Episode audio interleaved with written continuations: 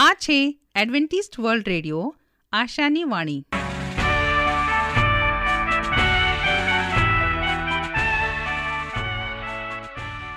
અમારા આજના પ્રસારણમાં તમારું હાર્દિક સ્વાગત છે.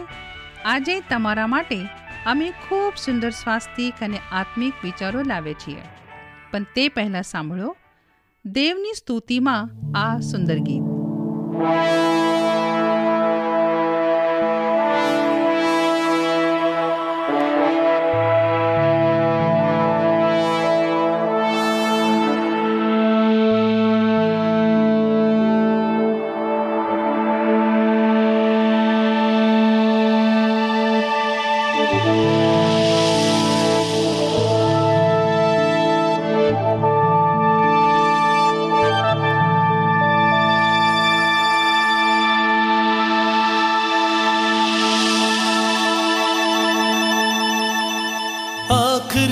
नरसिंगा फूका जाने वाला है।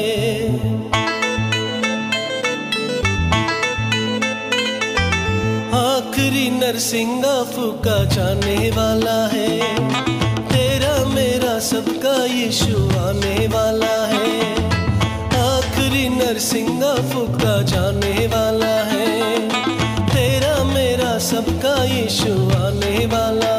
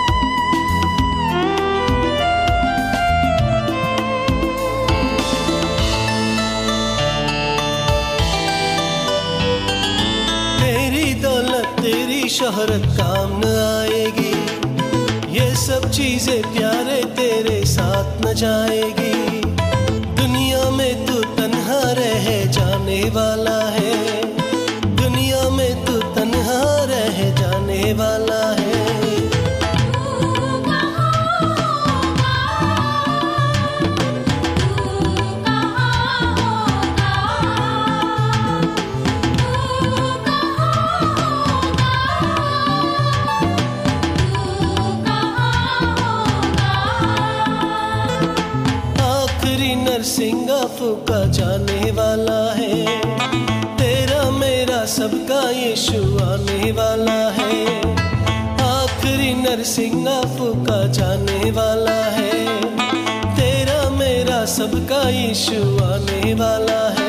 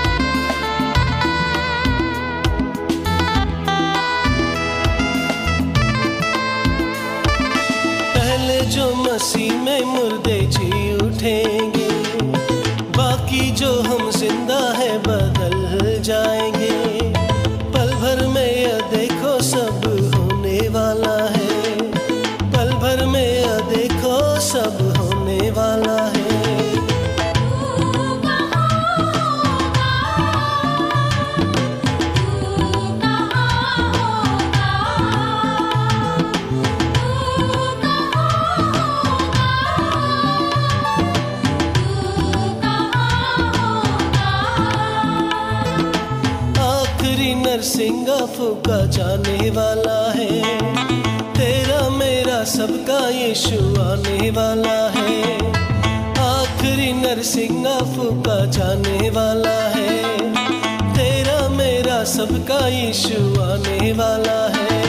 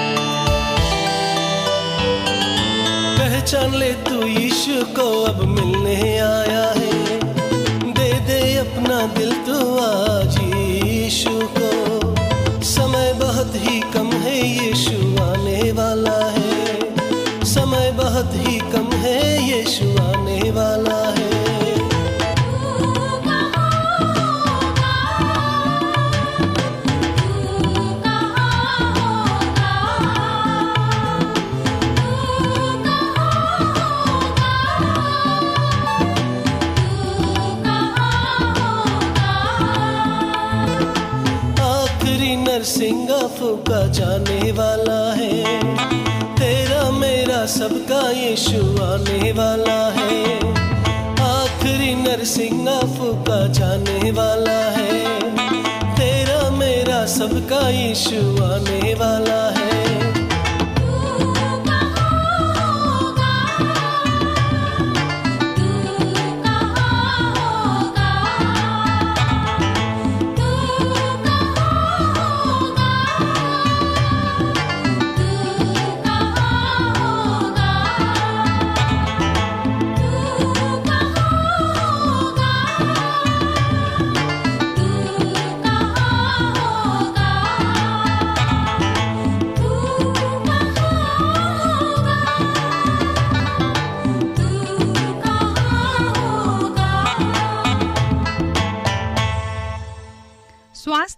જીવનની અમૂલ્ય ભેટ છે. તેને જાળી રાખવા માટે આપણે શું કરવું જોઈએ? તો કાંધરી, સાંભળશો અમારા આ અંક, જેનું નામ છે સ્વાસ્થ્ય અને જીવન, અને આજનો વિષય છે લીવર એટલે કે યકૃત.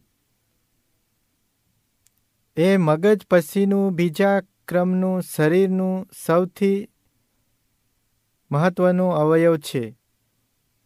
તમારા શરીરની પાચન પદ્ધતિ માટે અગ્રણી ખેલાડીનું કામ કરે છે.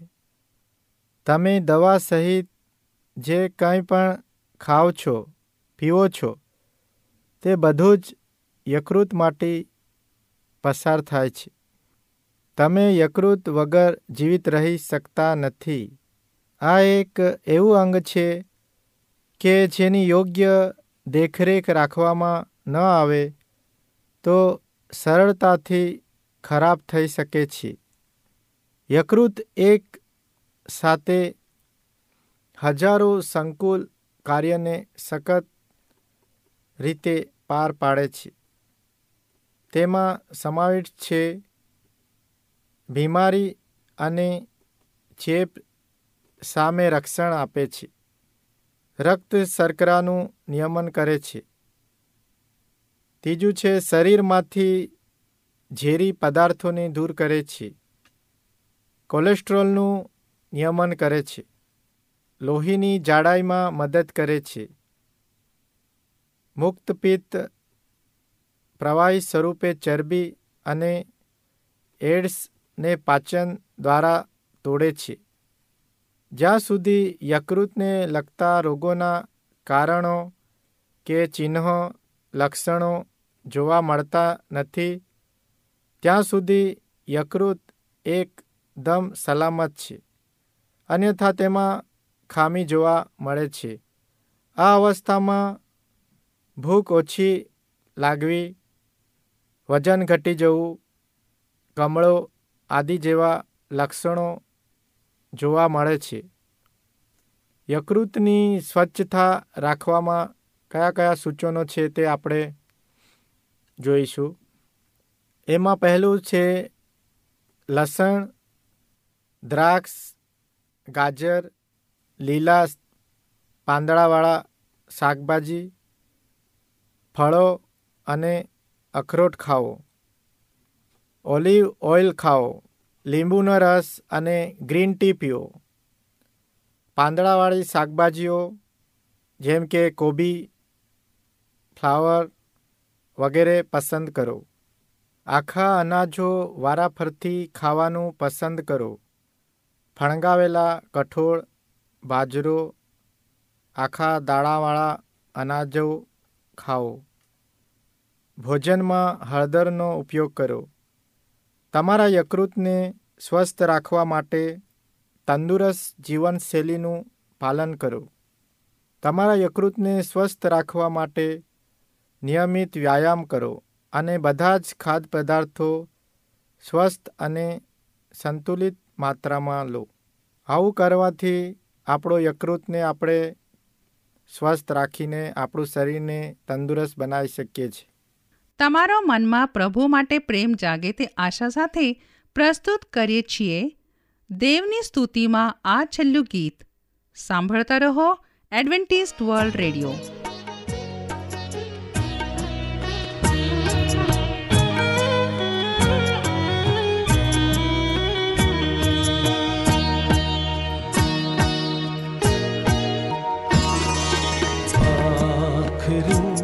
मेरे दिल में आ आखिरी मेरी जान में आ आखिरी मेरे दिल में आ आखिरी मेरी जान में आ मुझको तू माफ कर मुझको तू साफ कर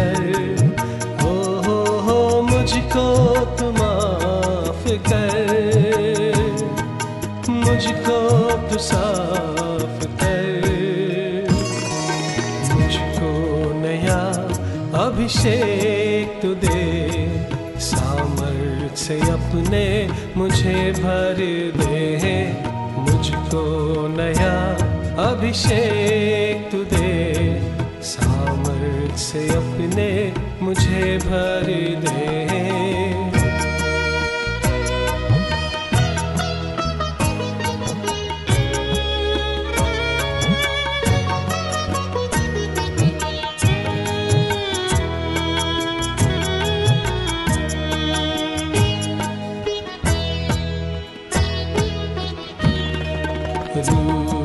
बदन और जान में आ।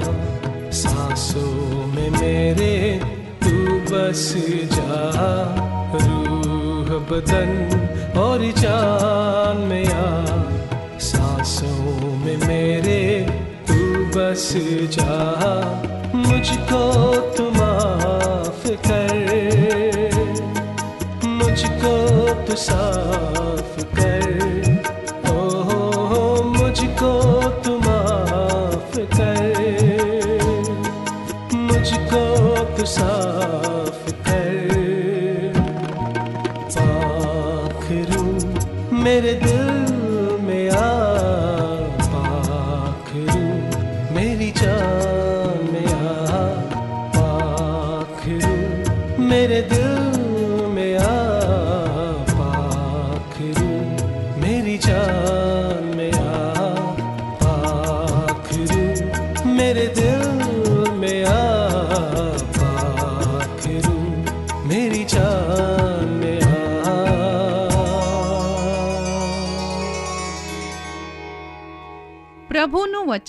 તે સત્ય અને શાંતિનો માર્ગ છે.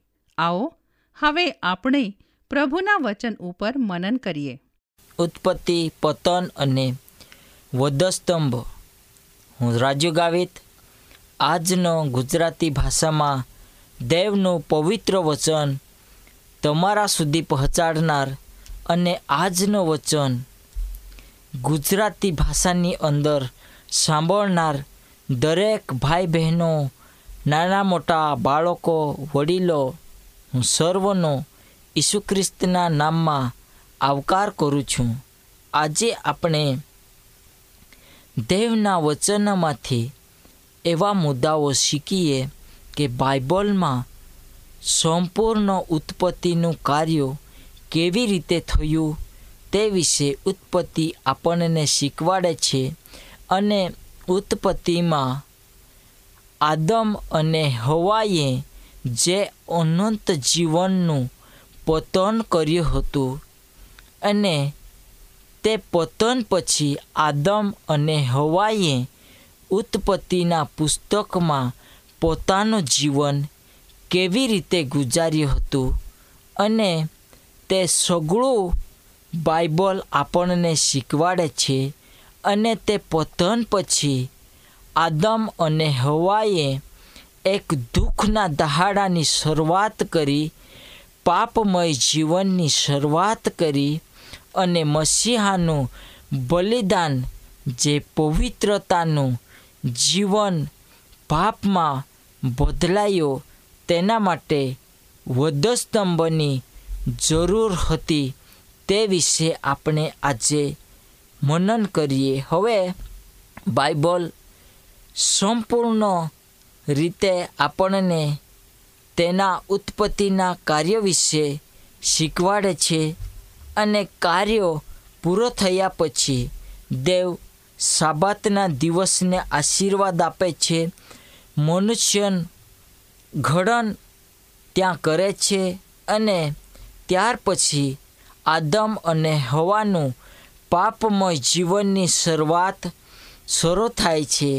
અને સમય જતાં, વર્ષ જતાં, સદીઓ જતાં જતાં મસીહાનું આગમન આ પૃથ્વી પર જે પાપમય જીવન હતો, એનો બલિદાન આપવા માટે જે જીવનનો બલિ આપવામાં આવતો હતો, તે રદ કરવાને માટે ઈસુ ખ્રિસ્ત આ પૃથ્વી પર આવે છે અને ઈસુ ખ્રિસ્તને બલિદાન માટે રોમન સમયની અંદર ક્રોસ પર લોકોને શિક્ષા થતી તે ક્રોસનો ઈસુને ઉપયોગી પડ્યો અને ઈસુ તે ક્રોસ પર ચડે છે, પોતાની બલિ તે આપે છે.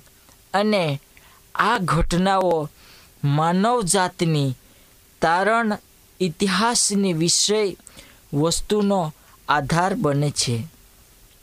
ઈશ્વરે તેના ઉત્પત્તિ કાર્યને ઉત્તમ ઉત્તમ જાહેર કર્યું હતું દેવે સુંદર રીતે ઉત્પત્તિ કરી હતી અને ઉત્પત્તિ કાર્ય હવે પૂરું થયા પછી એદનવાડી અને એદનવાડીની અંદર તેણે પૃથ્વીને સુંદર બનાવી હતી જેથી કરીને તેમાં રહેનાર આનંદિત થાય અને આદમ, હવા, આ બે મનુષ્યને તે વાડીની રક્ષા માટે તથા ખેડવાને માટે તેઓને રાખવામાં આવ્યા હતા અને જીવનના વૃક્ષને મુક્તપણે તેઓ અડકી શકતા હતા અને જીવનના ઝાડ પરથી તેઓ તૃપ્ત થાય ત્યાં સુધી ફળ ખાઈ શકતા હતા. પણ પાપ કે મરણની છાયા ન્યાયી ઉત્પત્તિઓને અવ્યવસ્થિત કરી શકતી નહીં. ઈશ્વરે આદમ અને હવાને ચેતવણી આપી હતી કે, ભૂલું, ભૂંડું, વૃક્ષનું ફળ તમે ખાશો તો તે જ દિવસે તમે મરશો. અને અહીંયા એક સર્પ આવે છે અને જે સર્પ લોકોને ભમાવનારો હતો, જે લોક દેવ પર વિશ્વાસ કરે છે, તેઓ પર દસ લગાડનાર સર્પ હતો અને આ જૂનો સર્પ એટલે શૈતાનની વ્યાખ્યા આપણને બાઇબલ જણાવે છે, તે દેવની ઉત્પત્તિ અને દેવની પવિત્ર જગ્યાની અંદર જાય છે અને અનંતકાલિક જીવન જીવનાર એક જડાને તે નાશ કરી નાખે છે. શૈતાને હવાને ખૂબ વ્યવિશાળ જ્ઞાનનું વચન આપ્યું અને તે એટલે કે તમે દેવના જેવા ભલું તથા ભૂંડું જાણનારાઓ થઈ જશો. હવાએ શૈતાનની વાત માની અને દેવ જેવી રીતે સઘળું જાણે છે, દેવ જેવી રીતે પારદર્શક આંખોથી જોઈ શકે છે, તેવી રીતે અમે થઈ જઈએ. આ લોભ હવાના જીવનમાં આવે છે અને હવા તે ભલું તથા ભૂંડું જાણનારો ફળ હતું. તે ફળ ખાય છે અને દેવની આજ્ઞા તોડી નાખે છે અને આદમને તેમાંથી થોડું આપવામાં આવે છે અને આદમ પણ ખાય છે.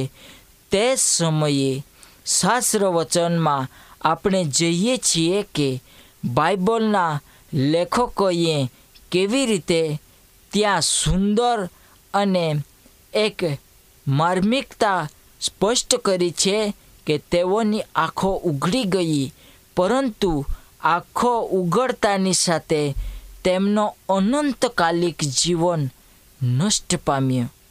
અને તે માટે જેમ એક માણસથી જગતમાં પાપ પેઠું ને પાપથી મરણ અને સગળાએ પાપ કર્યો, તેથી સગળા માણસોમાં મરણનો પ્રસાર થયો, રમ તેનો પાંચમો અધ્યાય અને પંદર કલમમાં લખે છે કે એક માણસ દ્વારા એટલે આદમ અને હવા આ લોકો થકી આ પૃથ્વી પર પાપ પેઠો અને ભલું તથા ભૂંડું જે ઝાડ હતું તેના પરથી ફળ તેઓએ ખાધો અને તેના પરિણામો દરેક વ્યક્તિના જીવનમાં આવ્યા.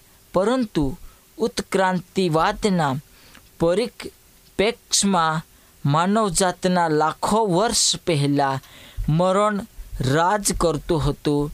આ વિચાર પાપની ઉત્પત્તિ ખ્રિસ્તનો બીજાને બદલે વધસ્તંભ પર મૃત્યુ અને તારણની યોજના વિશેના બાઇબલના શિક્ષણ પર ગંભીર અસરો પાડે છે. જો મરણ સાથે જોડાયેલું નથી, તો પાપોનો મરણ પામવાનું કોઈ કારણ નથી. અને જો કોઈ વ્યક્તિએ પાપ કર્યો ના હોય, તો તેને સાની શિક્ષા હોઈ શકે. મૂસાના નિયમ પ્રમાણે એટલે જે વ્યક્તિ પાપ કરે, તે મરણ પામવાને યોગ્ય હતો પરંતુ અહીંયા ઈસુ ખ્રિસ્ત જે વ્યક્તિ પાપ કરે છે, તેણે દયા અને પ્રેમ બતાવીને અનંત જીવનનો ભાગીદાર બનાવવા માટે અહીંયા આવે છે અને તેને પાપની ક્ષમા મળે એ ઈસુ ખ્રિસ્તની યોજના હતી. હવે પતન અને વધસ્તંભ જટિલતાથી એકબીજા સાથે જોડાયેલા છે. પ્રથમ આદમ છેલ્લા આદમ સાથે જોડાયેલો છે અને એવી રીતે આ બાઇબલની માન્યતાઓ છે કે પહેલા આદમે પાપ કર્યો અને બીજો આદમ એટલે ઈસુ ખ્રિસ્ત લોકોને જીવન આપે છે અને તેના થકી અનંતકાલિક જીવન મળે છે. હવે ઉત્પત્તિના લેખકે પસંદ કરવામાં આવેલા સુંદર શબ્દશાહ દિવસના વિચારને વ્યક્ત કરવા માટે વધુ વ્યાપક અને સર્વગ્રાહી રીતે બનાવી શક્યા નથી. હવે અહીંયા આપણને ઉત્પત્તિના પહેલા અધ્યાયની અંદર જે લેખક લખે છે કે સઘળું કંઈ દેવે ઉત્પત્તિથી માંડીને મનુષ્યની ઉત્પત્તિ સુધી સઘળું બનાવ્યો. પણ ત્યાં કહે છે કે દેવે જે બનાવ્યો તેમાં દેવને સારું લાગ્યું.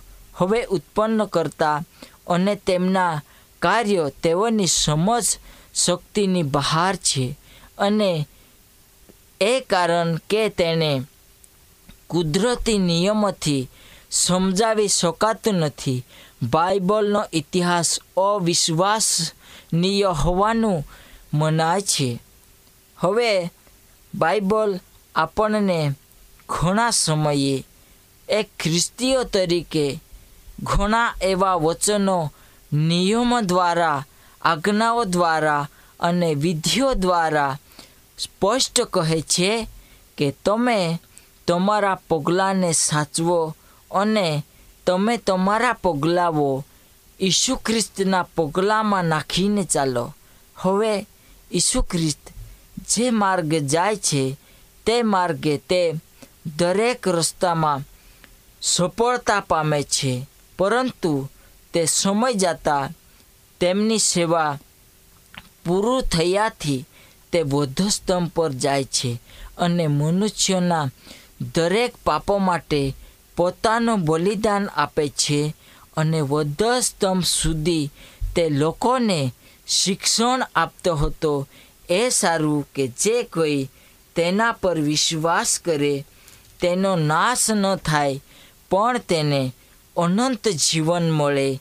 એ દેવની ઈચ્છા છે અને દરેક મનુષ્યના પાપો, ઘાવ તે પૂરવાને માટે આ પૃથ્વી પર આવ્યો.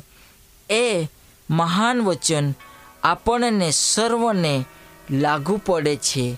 આજનું વચન આપણને ઉત્પત્તિ અને ઉત્પત્તિની અંદર થયેલા પતન અને છેલ્લે વધસ્તંભ વિશે શીખવે છે કે ઉત્પત્તિમાં પતન થયું હતું. દેવે લોકોને માફ કર્યા, સમય જતાં લોકોએ દેવના વિરોધમાં કાર્ય કર્યા, મૂર્તિ પૂજા કરી, બોઆલ દેવની આરાધના કરી, અસેરાહો મૂર્તિની તેણે આરાધના કરી. પણ બાઇબલ કહે છે કે દેવે તેઓનો નાશ કર્યો નહીં, પરંતુ તે સગળાને દયા દાખવી અને એક જીવનનો બચાવ કેવી રીતે થાય છે એ તેણે બતાવ્યો છે.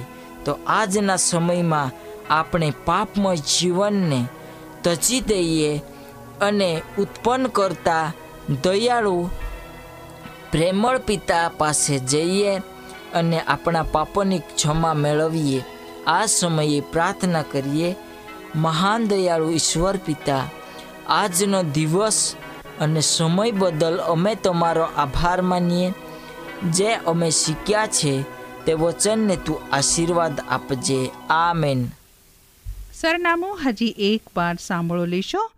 Adventist World Radio, post box number એક ચાર ચાર છે સેલેસબરી પાર્ક, પુણે ચાર એક એક શૂન્ય ત્રણ સાત.